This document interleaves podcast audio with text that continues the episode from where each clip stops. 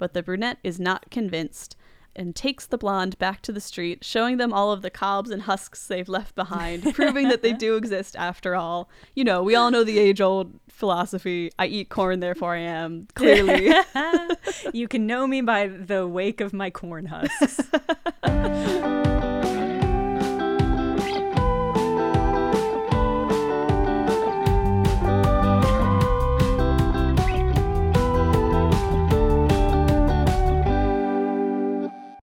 Hello and welcome to Moviestruck, a podcast about movies and the people who watch them. I'm your host, Sophia Ricciardi, and I am joined today by media analyst and horror wonderkid, Jenna Stoeber. Jenna, welcome to the show.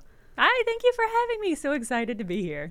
Thrilled to have you on. I have to ask you the question, of course, at the top of the show that I ask our guests every single time. It's really the only question that leads us into the whole thing, the whole reason we're here. Why did we watch Daisies?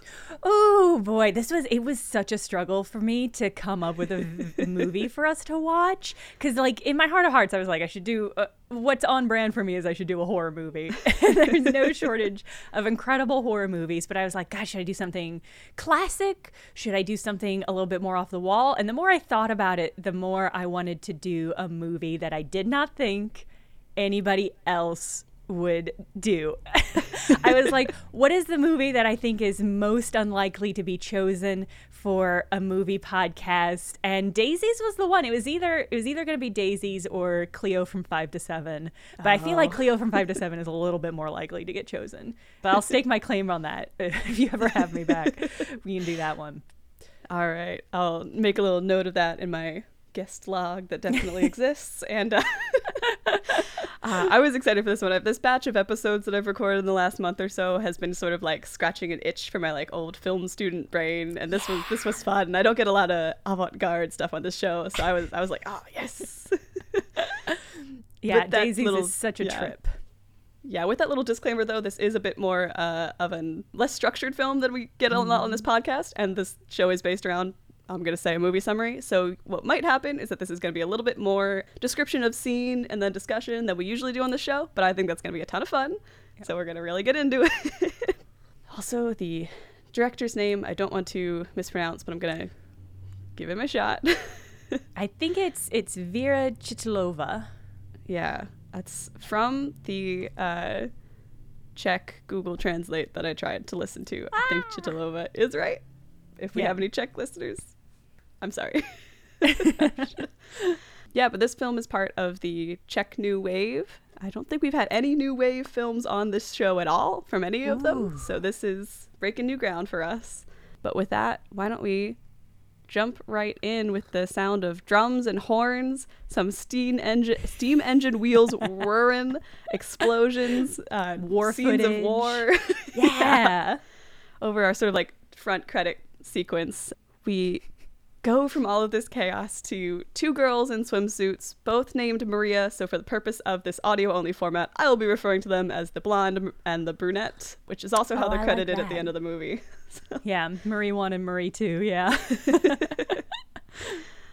Uh, they're sitting and suntanning and discussing all the things that they can and cannot do. The blonde is concerned about how doll like they are uh, almost puppeted. And as they continue on in their discussion, they come around to everything in the world is already spoiled, so they shall be spoiled too.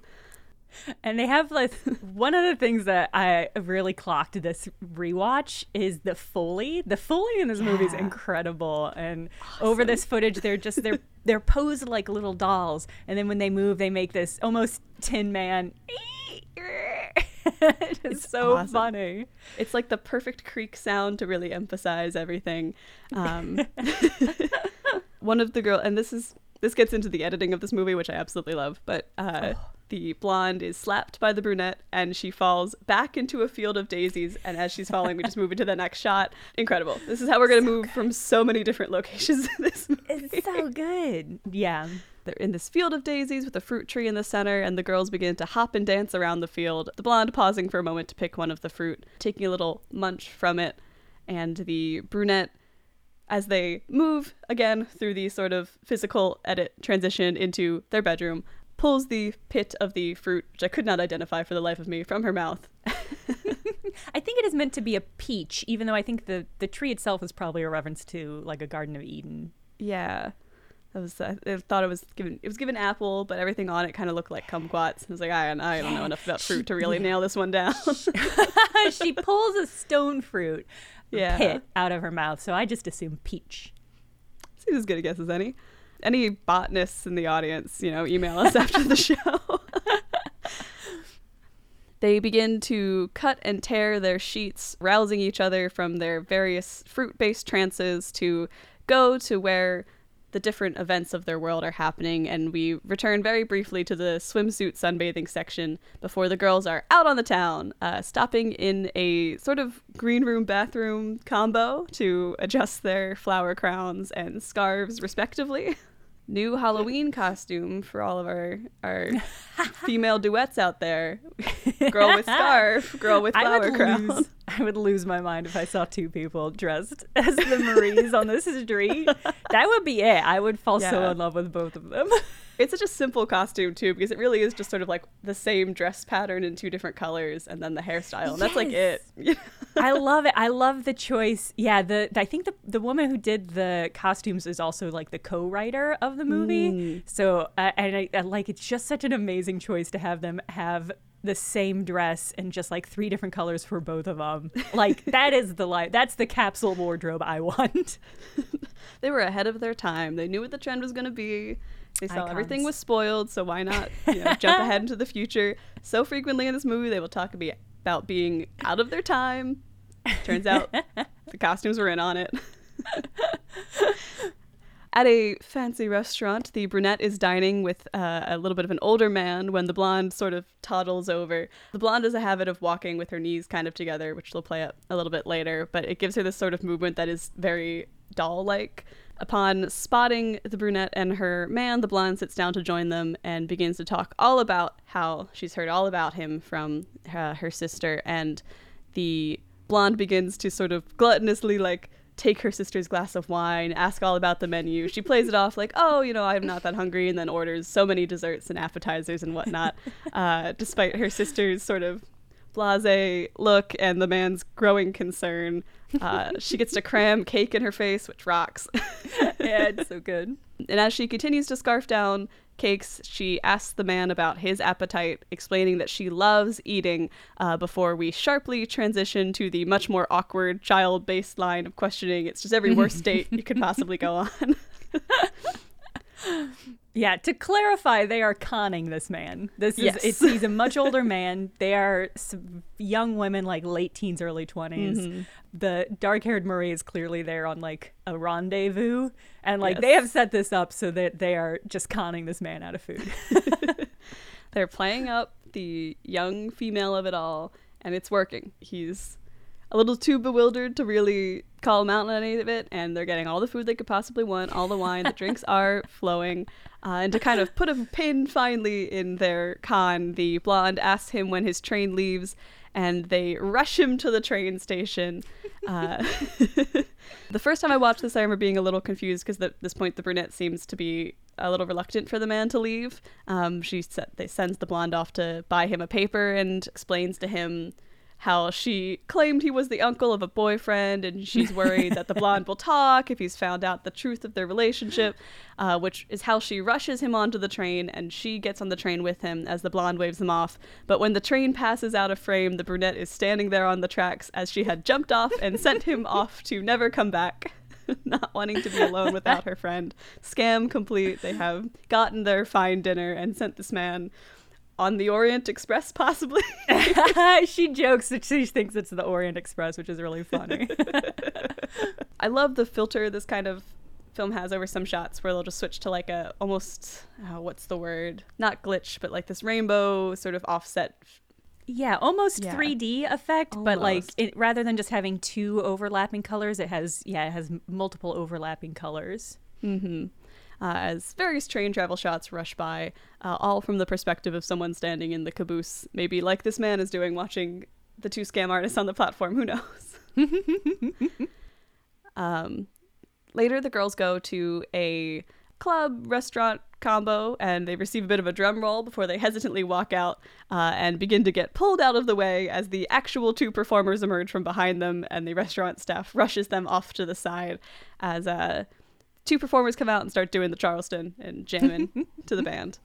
The girls find their seat and watch the performance bopping along and getting progressively more drunk as they order more and more beers and uh, start to get more and more rowdy throughout this performance. At one point, some bubbles are introduced into the equation. Uh, love it's so like childlike and fun. I love that for them. They're having a great time. yeah. Uh, the brunette pops a bubble on the head of the bald man in front of them, and that begins their sort of interruption of everyone else who is at this uh, restaurant performance.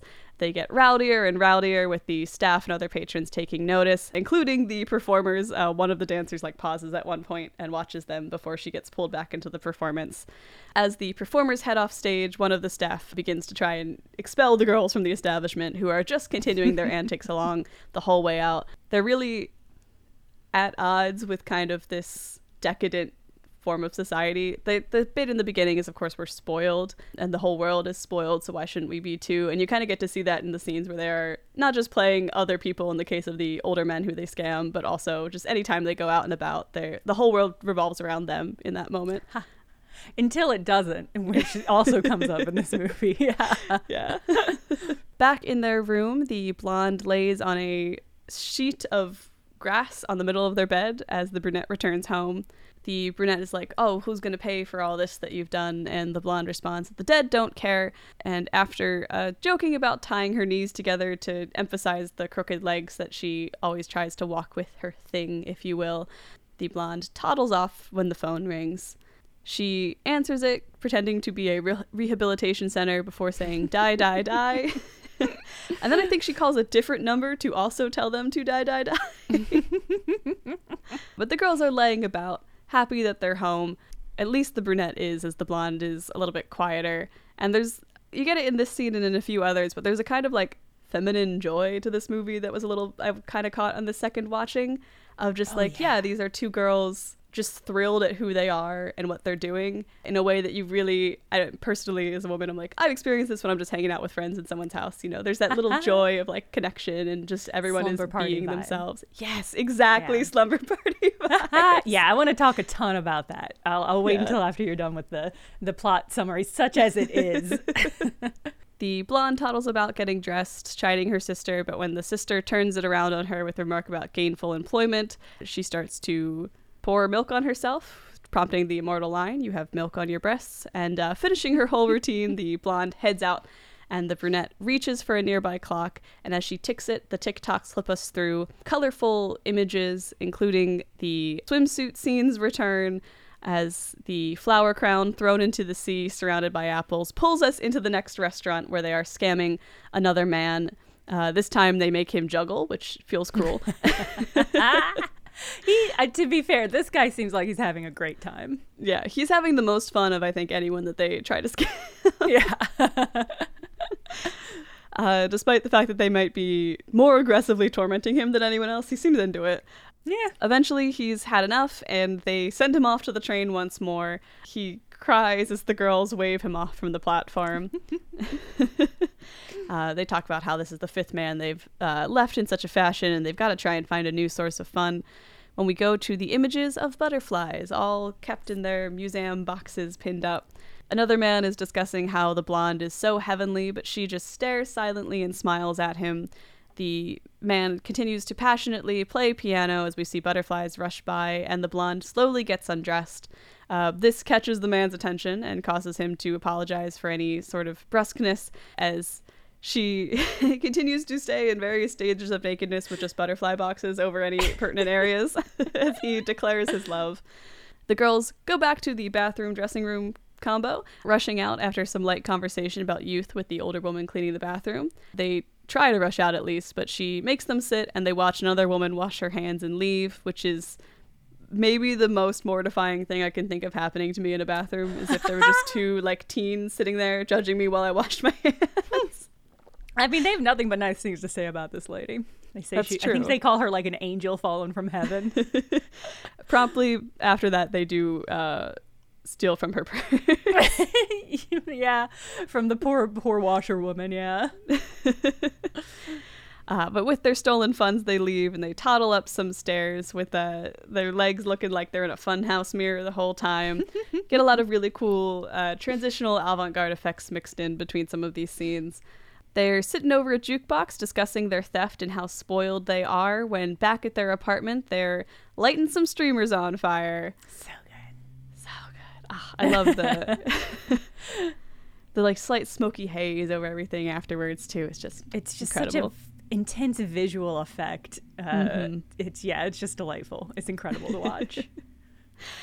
Uh, phone call. It's the man from the butterflies, uh, once more declaring his love as the girls promptly uh, ignore him, eating crescent rolls and eggs and pickles and sausages with spears and scissors. He continues to try and declare his love. They continue to ignore him. They debate their next meal, all while this man half hears them and is confused, including eating paper images of food. And when the blonde lays back to relax after their feast, she hangs up on the phone by mistake. but since she didn't know that man's name, it's probably for the best.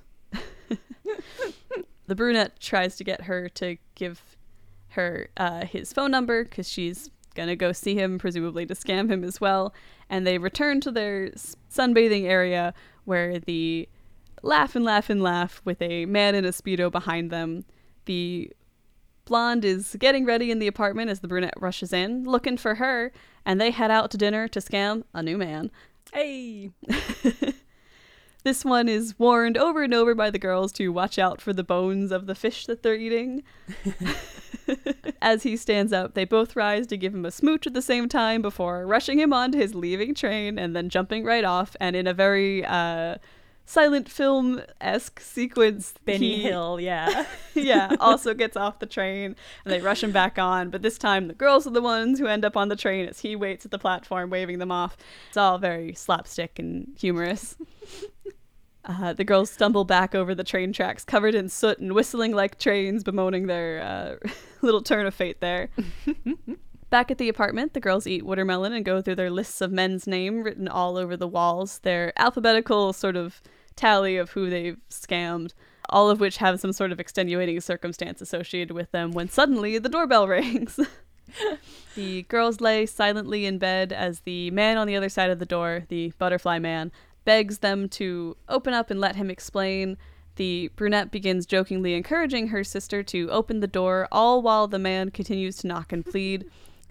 Yulia, Yulia. they don't give any of the men their real name, so he's just at the door yelling, Yulia, Yulia. Which is just delightful. It almost becomes like a sound effect throughout the whole scene, more so than being like a line that someone's saying. yeah, like a foghorn. Yulia.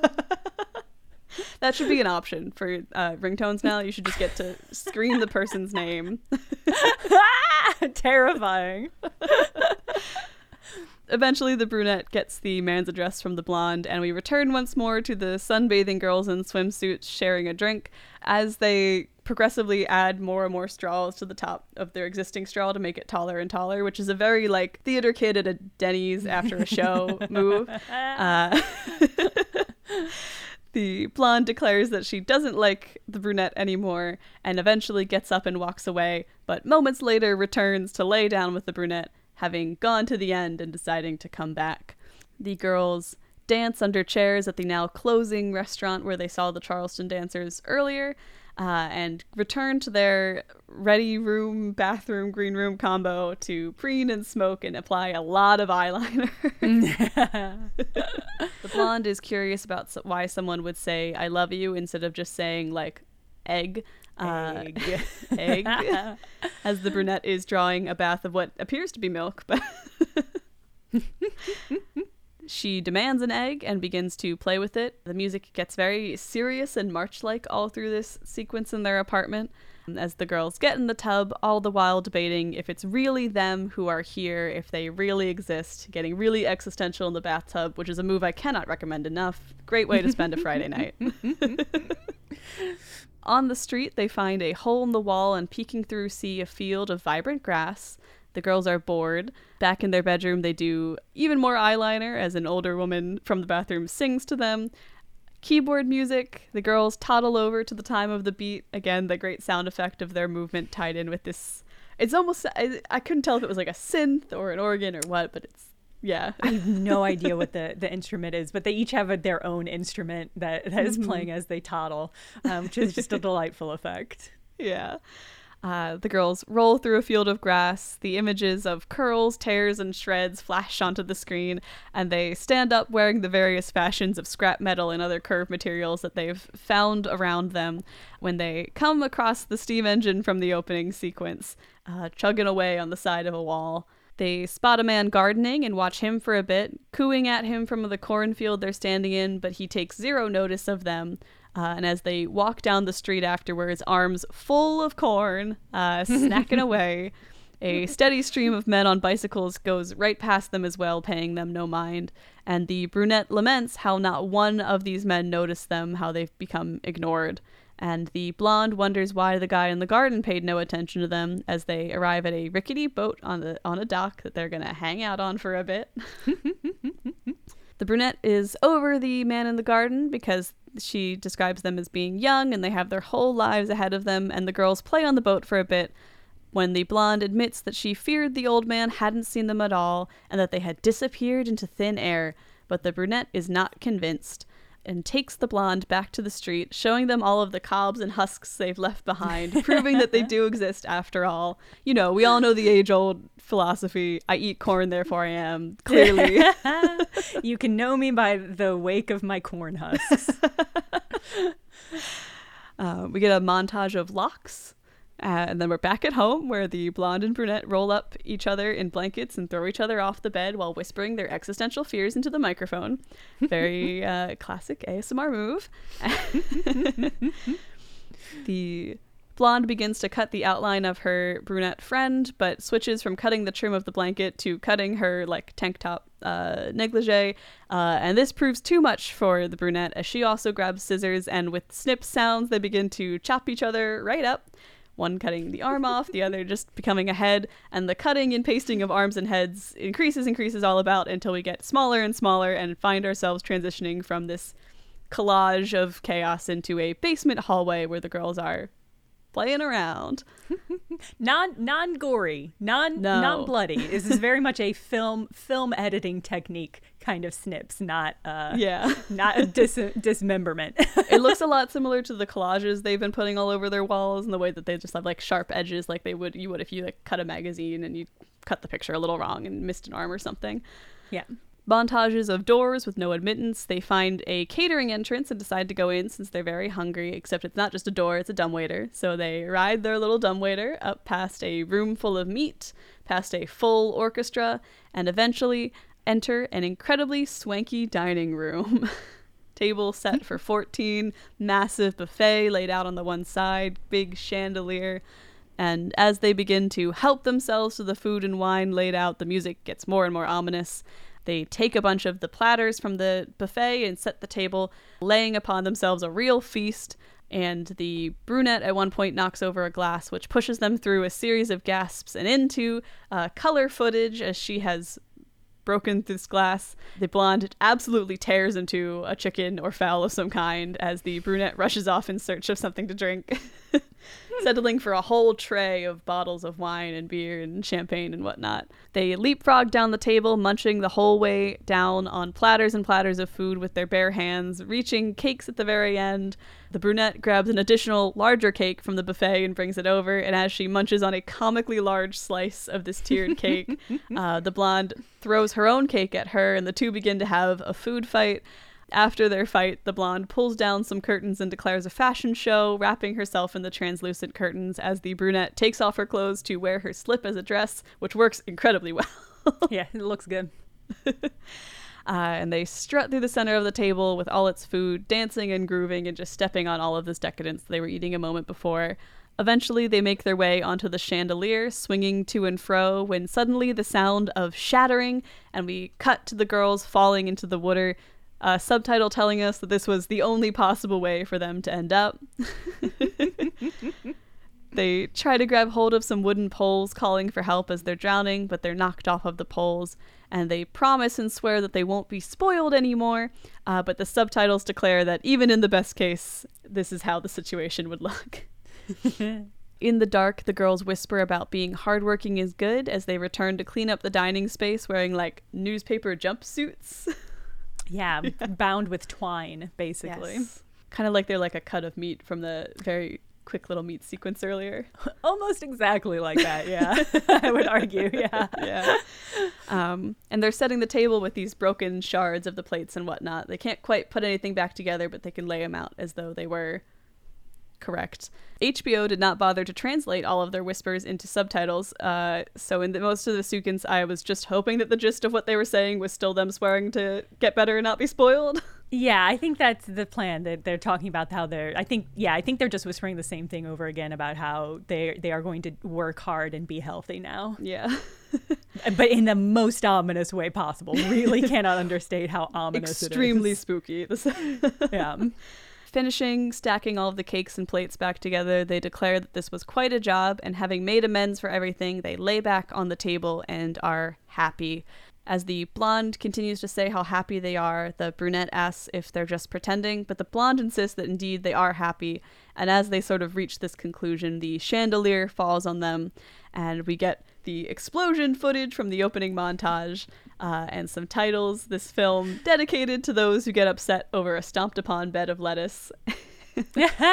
or I think some of the some of the translation makes it upon a tread upon trifle, which Mm. I think is also just like really really catchy. A tread upon Yeah. trifle. Ooh, ooh, that's Oof. good. Much better than stomped upon bed of lettuce. Do better, HBO translator. yeah, but that's that's Daisies in its entirety. Uh, it's mostly to kind of put a point on it. The thrust of the movie is these girls scam these men, take advantage of this rich and decadent world around them, and eventually it kind of comes back to bite them in the way that they're so flippant about everything. Um, but I don't think that that is doing justice to the actual interpretations of this movie because there are so many. yeah, the, a plot summary is inevitably going to fall short for this movie because, Mm-hmm. uh, on the one hand, I think, I do think there is a narrative that runs through it, and I do think it is like, I, I don't think it's, I think people have a bad idea of what avant garde films are, that they're Mm. just like nonsensical and you can watch it and it's just like a mishmash of um, nonsense and that you'll, you won't get anything out of it and it'll be boring. And like, I cannot emphasize to you enough how much Daisies is not boring. No, It's not even a little bit. fascinating. No, it's it's just like it's so enveloping, and I, I do think there is like maybe not a full character arc, but it, it is fascinating to watch these girls just wreck havoc upon anything they have within their reach in a way that is just fascinating. Yeah, I agree. I mean, because you know there is a s- story. I don't even know if it goes so far as to call it a story, but there's a plot here that they're they're following. But like you were saying, the real joy of this movie is just watching the girls kind of disrupt everything around them. Um, you see it with the the men and all the dates that they're going on, and how they're just using them to terrorize the rest of these restaurants and get their full meal. Um, you've got the whole through line of them constantly seeking their next meal, eventually having their huge feast uh, at the very very end. I guess uh, I'm curious, like, what do you think, or do you think there is like one message this movie is trying to push, or is it more about the experience of riding along with it? Ooh, I mean, I don't know that it's one or the other. I, I think that's part of why I think is so remarkable about Daisies is like so Vera Chytilova, the the woman who made it, uh, it- her her films are often tackling like femininity and womanhood and what it means to be a woman in a patriarchal society, and I, I think this is I, her I think her understanding of the movie is different from my understanding as a, a modern American watching it mm-hmm. um, because she was making this in a very situated time in Czechoslovakian history. And it, it her sort of purpose as I understand it in this movie was to make these sort of I mean very doll-like creatures. Like she's making fun of movies made by men which feature women that are basically these empty-headed dolls that totter around and they're so cruel and they they rip off men and they destroy everything around them and they're just like these empty these empty-headed marionettes uh, a- And I, I, as a modern person watching it, I'm like, these chicks rule. I love them. They're icons. I wish I could be as casually destructive as they are in their lives. Like, they're just so iconic. But I, I think that's not the message that Chytilova would, would want me to take from this. Yeah. Um, but it is just also just like so visual. Like it's such a joyful film. it's such a joyful it's it's remarkable to watch a movie by a director who clearly loves making movies and is in love with editing and directing and set work and costume work and performances and is just like so joyful in her execution whereas i feel like a lot uh, especially modern movies are so like they're not a craft anymore they're a product and so to watch a movie like this that, that is a craft is just like such a joy yeah, and it's such a oh, Ziggy, you gotta okay. kitty time yeah Yes. Do you have thoughts on the avant-garde movie, Ziggy? No? Then this is not the place for you. no, I, I think you hit the nail on the head with the uh, craft comparison because watching this, like, it's, I think, a very easy takeaway for people to have from avant-garde movies is that they are just kind of throwing everything at the wall to just create chaos and i feel like everything in this movie as chaotic as it can be is incredibly purposeful um, the different applications. Uh, i mean i talked earlier about how much i love love the editing in daisies. Every time they transition from one location to another by throwing that flower crown across the screen i'm like yeah. It's so good. It's so purposeful. Yeah, and I, it's I think this is an excellent example of how to do avant-garde in a way that is purposeful and is celebratory while still capturing that very chaotic feeling that you can get from that particular style of filmmaking. And I love I I love how joyful this feels and how particularly like femininely joyful this feels because you're following these two girls who are just unapologetically being spoiled, loving loving what they're doing, loving life, making the most chaos wherever they can go, just tearing everything up. Uh, and still, at the end of the day, the way that those two girls in particular interact with each other has a, a very close friendship kind of energy that uh, sometimes you don't get from characters on screen who are much more explicitly friends than these two are. Particularly any of the sequences where they're in their room, just sort of chatting back and forth while bathing in milk or whatever they're up to in that particular part of the movie. you get a real sense of like how close they are and how comfortable with each other they are even as they are kind of uncomfortable sometimes out in the world. Yeah, and do do sometimes argue. I love the scene like that you mentioned where they're just putting uh, subsequent straws on top of each other, and they're like having an argument while they're doing this, but like they're they're still so playful, and they're having such a great time, even as they argue about whether or not they exist and all of these things, and like their their argument for whether they exist or not it hinges upon whether they are recognized by the state. but they don't work, they don't have jobs, they don't own a house or anything like that. They're not married, so um, so they're like, do we exist if we're not recognized by the the communist state in which we live in? I don't know, but they do because they have corn husks to Yes. prove it. I think that's so like it I made, I made fun of it a little bit in the summary, but I think that's a pretty clever move to be like, yeah, there's physical evidence of the destruction we've been leaving behind us. Clearly, we must exist. I also love this movie is so funny. Uh, that's another thing I, I was struck by rewatching it is like it's so funny and a lot of the jokes really come in the editing. And I love the scene that this the transition that happens just before this where they're they're they're looking at the peephole through this gardener uh, who's who's hard at work and not noticing them. Or I think they're in the they're in some grass maybe and they're watching him and they're like I, why doesn't he why doesn't he see us? What's happening here? And then it's a, a smash cut to them walking down the street with like dozens of corn in their arms like they're just bu- bundled up with corn. And it's like it the, the movie is just like yeah they robbed him. They took a bunch of his corn.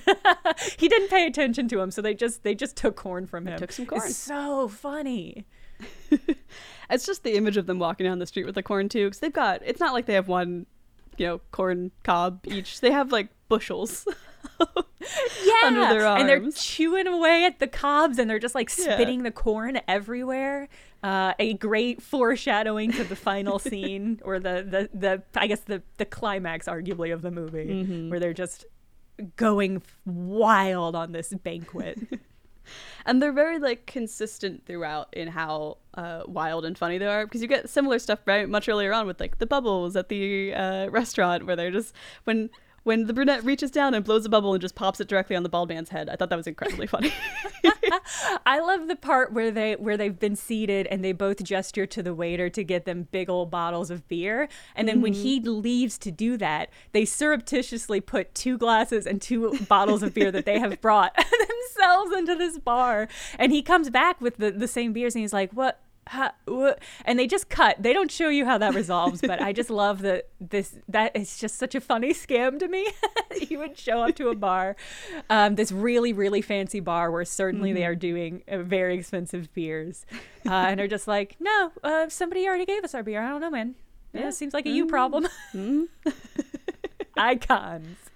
Ah, we love them, and everything the way that they move is very silent film kind of mm. Benny Hill slapstick. You see the train sequence where they're pushing the last man they they scam in that restaurant on, and he gets on and they get off is probably the most obvious. But even in the way that they're pulling those bottles out uh, at that restaurant scene, and like the different ways that they're like toddling around the screen, it calls back to a very particular era of like comedy on film, uh, and it's super smart and it's still so funny even when you know modernized for the time or it used in the 1960s instead of like the 1920s i mean physical comedy always plays it and I, I i don't we should never give up on the fun of physical comedy that's my opinion. But yeah it is, and it is it, it is such a fascinating way to make every scene interesting. Mm-hmm. like it, because it is like there's there's sequences where it's just like them walking down the stairs that one that happens multiple times. You mentioned one where there's there's this visual effect that's making their legs look disproportionate and, yeah. and weird. Or um, the first one when they're in the matching black and white dresses and they're just sort of like flouncing so dramatically down the stairs. Uh, it is just like it's so delightful to watch. It's such a joyful movie. It really is. And it's it's interesting that it's so joyful because I think it's very easy to look at a film that is made for like a more artistic purpose and assume that it will be deep and thoughtful and really, you know, in its feelings. And to show that you can still be thoughtful while having fun is itself an incredible skill on screen. Yeah. And the movie itself is I mean, arguably very nihilistic. like, mm-hmm. like their stance is that the world has gone bad, so they might as well go bad, which right. I think is fundamentally a, a pretty, yeah, it's like that's pure nihilist. But they're going about it in such a delightful way that I, is something that I really take away from this movie into my personal life, where it's like, yeah, if, if nothing matters, then just have a good time. Yeah it's sort of the two like sides of nihilism. Like you could be like, well, nothing matters, and now I'm incredibly sad and depressed about it, and nothing matters, so I must be sad. And the other side of that, well, nothing matters, wild. so I might as well have a good time. yeah. yeah. I might as well go out and bring my own drinks to the bar. I might as well, like, yeah, maybe don't do exactly what the Maries do, but uh, maybe take that vibe. spirit of it. yeah, I mean, I'll, I'll, I, God, it just the the climactic end sequence mm-hmm. i don't know if i would be able to resist if i if i were wandering around this giant empty weird mansion and i came across uh, a 40 dish banquet perfectly laid out with all of these Ooh. incredible like really really 60s vibe foods. Uh, some identifiable some just like what a lot of pineapple slices going around. Yeah. yeah a lot of birds with their eyes still in it. And just the way that they approach that the the the movement between their very cautious approach of being like wow odd awed by the, the this whole spread and this beautiful chandelier and this beautiful table and, and they approach it and I love the moment where the blonde Marie is like be careful now you have to ta- take a take a taste, but make sure it's not obvious. And then she reaches over to this bowl of mousse with one finger out, and then drives her whole hand into it, so it's just like mushed around with her hand. And it, that's at once like so childlike, right? Playing with mm-hmm. your food is such a, a classic child thing to do, but it's also like it looks so satisfying. Yeah when And they're just, like, like, the clawing into the cakes at the end of the sequence. Ooh. oh, it's so satisfying. And it's just like these, yeah, these beautiful, insane architectural works of food that are clearly laid out for like some high tier government officials. And they're like, mm. Um, no, this is for us now. and just like the sequence where they're like going from plate to plate and tearing off the, the napkins and throwing it over their shoulder and gooping together some food and just like, I mean, talk about like Denny's after theater club. like when you're just like so bored and you're like smashing leftover french fries with your thumb and making weird sauce puddles with it. Cause like this food isn't food to you. It is, it is a plaything. So satisfying. It is. Do you have any thoughts on like why the kind of climactic sequence? Because most of the movie up till then had been the girls messing with all the men in their lives, and then eventually questioning their existence. Uh, why they ended up at this feast of all things? I mean, other than it's incredibly joyful, and it does feel like the culmination of their expression of joy is just there are absolutely no nothing matters here. We can just completely go crazy, throw everything to the wind. Um, I mean, so the they they start the movie having dinners with these these rich older men where mm-hmm. they're they're they're it which are definitely like echoes of this final climactic scene, right? They're mm-hmm. ripping off these old men. They're having just like really really hands-on food experiences i would say not not quite as much as in the climax but still like leading up to it and like throughout the movie like there's lots of food like you mentioned the watermelon you mentioned the weird sequence which is one of my favorites where they're they're cutting these really phallic foods with mm-hmm. like this massive pair of scissors which is like okay okay vera while We on get- the phone I with, I, get think it's the butterfly man who calls them at that point. yeah.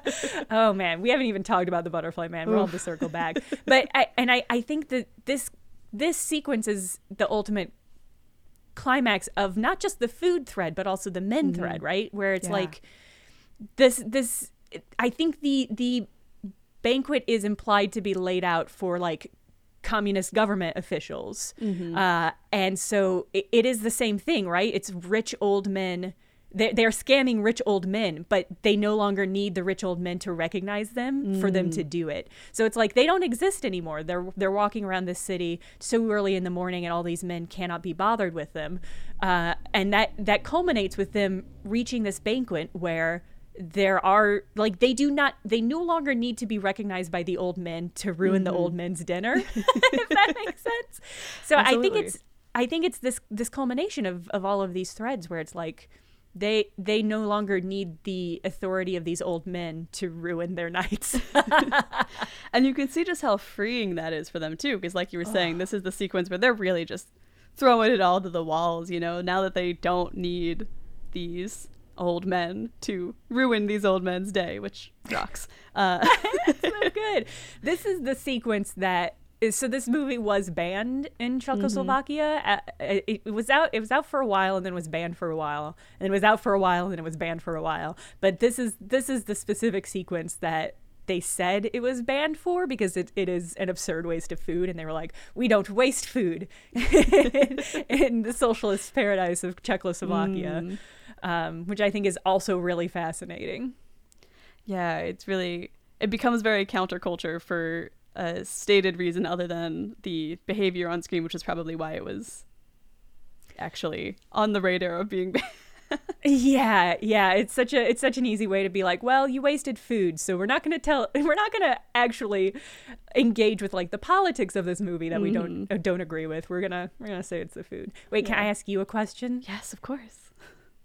Do you think th- so it it ends with them like as you said um, wrapped up like basically like meat in newspaper and butcher twine and going and tr- like quote unquote cleaning up their mess which was absolutely impossible. They they've just ruined the joint. Um, and then lying down on the table and having this conversation and then the hypothetically being killed by the chandelier right falling on them. Do you what do you make of that sequence? Do you think that's real? Do you think that's like a jab at at morality or what do you make of that You know, I I go back and forth on this one because I'm not really sure I know how to interpret that ending quite on the nose. You know, making the like the wrapped up like meat connection and with how much of the play between like using these men to the movie it's been to j- absolutely wrecking this situation. It almost feels like they're putting themselves now in the centerpiece of the table and they're making themselves the point of the feast uh, in a way that forces people to pay attention to them. And I do think that there is some sort of like agency in that. Uh, but of course, the chandelier falls on them. End of movie. They die. Uh, more, more accurately, the screen goes back to the war footage and everything blows up uh, in their faces. And that's incredibly disruptive.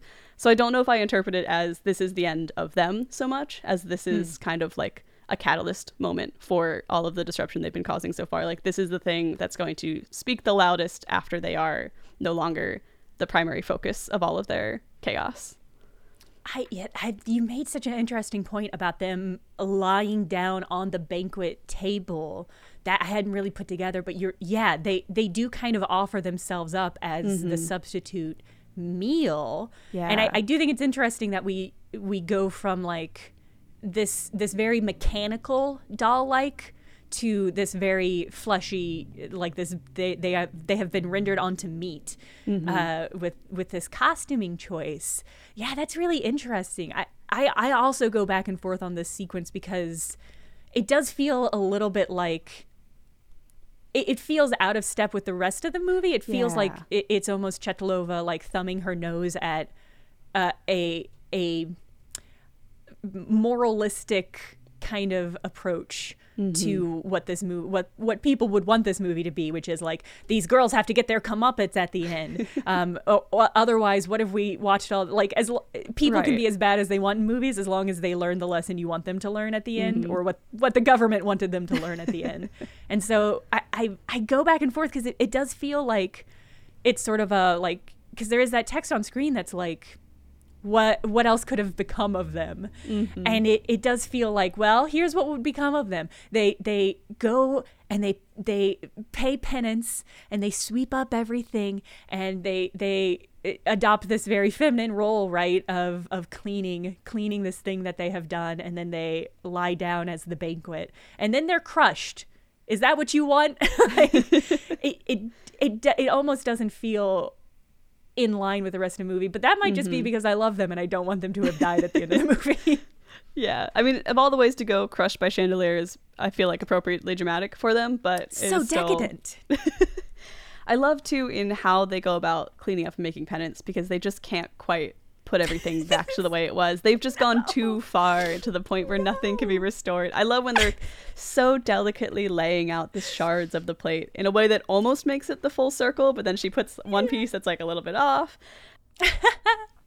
yeah, like they little- cannot even reconstruct a single plate. No, it's like a little bit of a final act of rebellion. And I feel like in a different film, I would have interpreted it more of like, well, what's been broken can't be put back. But here it almost felt like they were proud that the damage they did was so permanent. I mean that I mean that's also just a through line, right? Like it's this is not the th- they are as disregarding of possessions in their own personal life as they are at this this stranger's place like the the scene early on where she just she plucks uh the sheet that she is lying on and takes her giant scissors and cuts it and just tears it open and it's just like that was your sheet. That was your sheet. Uh, or the, the like the beautiful sequence where they're burning all of those streamers uh, to, to I guess cook sausages? Unclear. Um, but it's just like I, like watching that in a way stresses me out because I'm like are you gonna clean that up? You're gonna burn your apartment down but then the other part of me is like whatever it's fine it doesn't matter this is a movie You're renting, it's fine.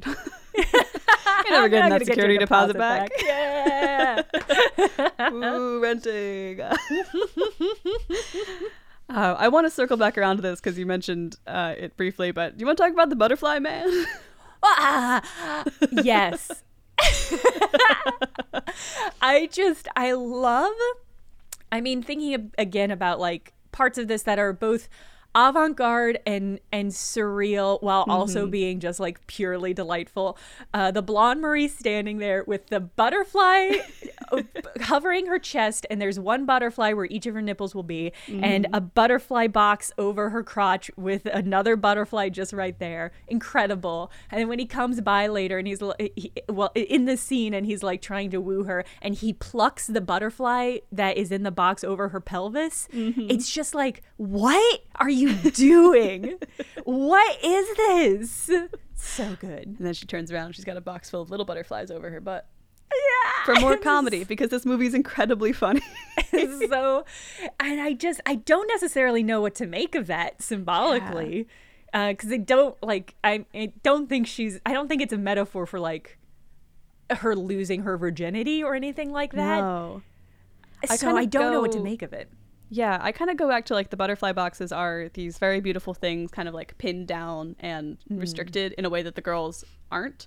But I don't really necessarily know what connection to make from those watching it. Like, I'm like, okay, there's sort of like all of these pieces here of like beautiful things contained and properly organized and like in their place. And then the two girls who are wild and crazy and going to do whatever they want, regardless of what people think their place should be. And I'm just not quite sure which, if that's supposed to be the contrast we're getting, or if it is just sort of this prop humor. I, I could go either way on it, frankly. I mean, it. I think there is something to be said about the fact that like the the butterfly box that she holds behind her back to cover her her tuchus uh, doesn't have like one one brown butterfly on it. it. It has like a bunch of butterflies, and so part of me is like, I mean, he plucks the putter, butterfly that covers her pelvis, and then she turns around and has like 20 butterflies in a box behind her part of me feels like is that is that it it's like you can pluck this one butterfly um, but you have not robbed her of of this femininity or this object of of of symbolism maybe there's something there maybe it's just Yeah. funny Maybe both are true, funny. frankly, with Yeah. this movie. i don't know It's kind of the genius of it. And he's the man who gets the most like play. He's not on screen a ton, but he comes back through speaking through the door and on the phone. Julia Yulia. he is Yulia's uh, yeller. yeah. yeah, I mean, I think it's an interesting counterpoint to like you have they're they're all of these old men that they're scamming are obviously there for like I'm gonna treat you to this dinner and then we're gonna have sex and then I will go back to my wife and family and you know go about my day. Um, whereas I think this is like the counterpoint where it's like this man uh, is devoting his his everlasting love to this person who I, I like I don't think he really knows all that much about. Like we really barely see them interact outside of her being this this symbolic butterfly pinned in a box. Like and so he's just like devoting his everlasting love. I do love the sequence where like they're talking and he's on the phone and occasionally he can hear what they're saying. Yes. They are not talking to him, but he's like, "Yeah, yes, you want to get sausages? Yes, let's go." it's just like, okay. That's my read. Yeah. I, I think I'm with you there. I like that it's also sort of the one point of contention between the two girls that we really see because it's kind of what prompts the brunette to keep asking for, it. well, I'll take his number if you don't want it, or I'll take his address if you don't want it. And the blonde is always hesitant to unwilling. And this eventually leads to the scene where they are putting the straws one on top of each other and having their argument about not getting along anymore. You know, despite how much they use everyone around them, there's still an effect that those people are having on the two of them and their like otherwise seemingly rock solid relationship that they've had up to this point. And I think it's interesting that it's like the one guy who can inadvertently, through really no actions of his own other than persistence, put a little bit of a rift in there.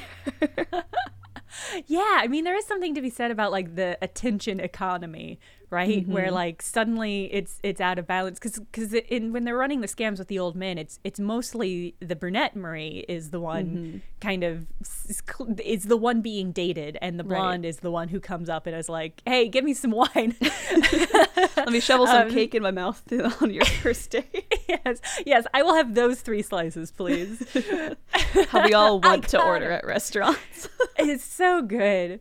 Uh, I so I think there is like a reversal there where like she is getting this attention from this this very handsome young man who is performing a lot more earnestness and like like um, this very, very like Byronic almost like Mm-hmm. self sacrificial love for her. And so like you have this kind of imbalance in like the, the quality of male attention, I guess. Yeah. Uh, and I'm, I'm curious if maybe that's part of it since that seems to be an over overarching concern for the girls. Yeah, and it, I, it's it's the quality of male, atten- male attention, and also I feel like a lot of this movie hinges on it kind of being the two of them against the world, and having something that disrupts that dynamic even a little bit, even if it's just this bit of male attention that's too, like you mentioned, the blonde instead of the brunette, and is intense enough to intrude into their lives outside of the scams that they run. Uh, I feel like that threatens something very like core to the way that they relate to each other and therefore relate to the world around them. Yeah. But not not too much. Not too they much. kind of get, they get over, over it. it. pretty quickly. Then they, they've got corn to ponder. They've got corn to ponder. Yeah. Yeah. They got to work on their their corn corn thoughts. Ah, corn thoughts with Maria and Maria sounds like like a TikTok. A great Midwest podcast. Yeah. This is completely unrelated, but if, uh, if you're ever out in the Midwest, I went to the Corn Palace once. It's a building. I've uh, been too. You've been to the corn? Awesome. Yeah. Municipal building covered in corn art. Uh, I bet they'd love it. I mean, it brings so many existential questions up for them if you just release these two into. Is it like Iowa? I would love to go to a screening of Daisies at the Corn Palace. the dream. Double feature. Daisies, Children of the Corn in the Corn Palace. Whoa. What a night. What a night What a that would be. Oh my god. Do you want to kiss under the screening of Daisies at the Corn Palace? This is how I'm gonna this is how I'm gonna approach people. Finally, I know what the uh, like log line of this podcast episode will be. yes. We found it. yeah. Uh, but we're coming up on time for this podcast, although I would love to talk about daisies. Until the corn comes home, cows. It's till the cows come home. I don't know enough about farming for this. Um, but do you have any sort of like closing thoughts on the movie as a whole? I like to ask: Is there a situation you might recommend our viewers watch this movie in? Um, If you'd recommend they watch it at all, but I, I feel like that might be a yes on this one. Oh yeah. I, I think I, I I I mean I would say I said this kind of earlier on, but like I would really impress upon you like you probably have preconceived thoughts about what you think avant-garde or surreal cinema is. Uh, and that information might not be based on like real examples that you have seen. That might just be like hearsay or like, the, I mean, I think it has a, a kind of a low key bad reputation as being weird and boring. Um, but Daisies is incredible. It's so fun. It's so delightful. It's a, an incredible achievement in filmmaking. And I can guarantee you, you might be confused. You will never be bored in this movie. Yeah, it's almost a great entry point into avant-garde and Hmm. surrealism because it is so gripping and entertaining. Like, is it a movie night with friends movie? Maybe if you got like your best gal pal over. yes. the get two a of you get a cake, get some Have com- that ready. comically large bottles of beer. Go get some tall boys. Get a cake. Yes. Work on your Halloween costumes. If I don't see any Marias out there this Halloween, I'm gonna be so disappointed. Oh my god, I it would genuinely be just the highlight of my life if I could see I could see him. yeah, but it's it's just an enjoyable time for all of its craziness and chaos. It's joyful. It's fun. It's it's definitely I, I recommend you go see it uh, or seek it out um, at Yeah, your there's a- home screens. Yeah, I think it's released on Criterion as well. I think there's a Yeah. Criterion collection version of it, which is very Yeah. good. Um, but Jenna, thank you so much for joining us today. This has been a blast. Uh, if our listeners want to hear more from you, where can they find you? Oh, I'm everywhere on the internet. I'm on Twitter at the Jenna. I stream on Twitch at the underscore Jenna. Uh, I have a video essay channel where I talk about a lot of horror stuff, but also just media in general. And that is oh, let me. I can never remember. It's at. It's youtube.com slash at the underscore Jenna. I'm everywhere either at the Jenna or the underscore Jenna. So you can find me. I'm on Twi- Twitter. I'm on TikTok. I'm just everywhere. Awesome. And all of that will be linked in the show notes below. I highly recommend you go check out Jenna's stuff. Video essays are awesome. Uh, loved having you on the show. I'm off to shove some cake in my mouth. I hope that you're going to do the same uh, with that. I'm gonna. Sorry, go on. Neither of us are good enough at uh, not apologizing for talking over the other to be these girls. But I'm gonna go shove some cake in my mouth. bring this podcast to a close. We'll catch you on the next episode. Thanks for listening.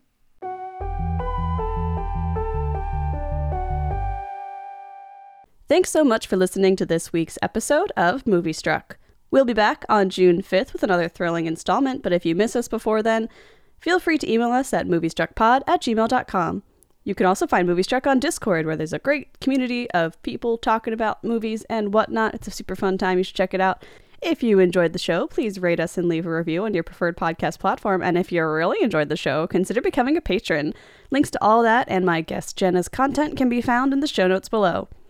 I'd also like to give a special thank you to the patrons who joined us last month. It's thanks to you and everyone over on Patreon that we're able to keep the lights on this podcast lit and the boat afloat. So thank you to Brandon Sheets, Nova, Spades, May Rionen, and Jacob Hunt.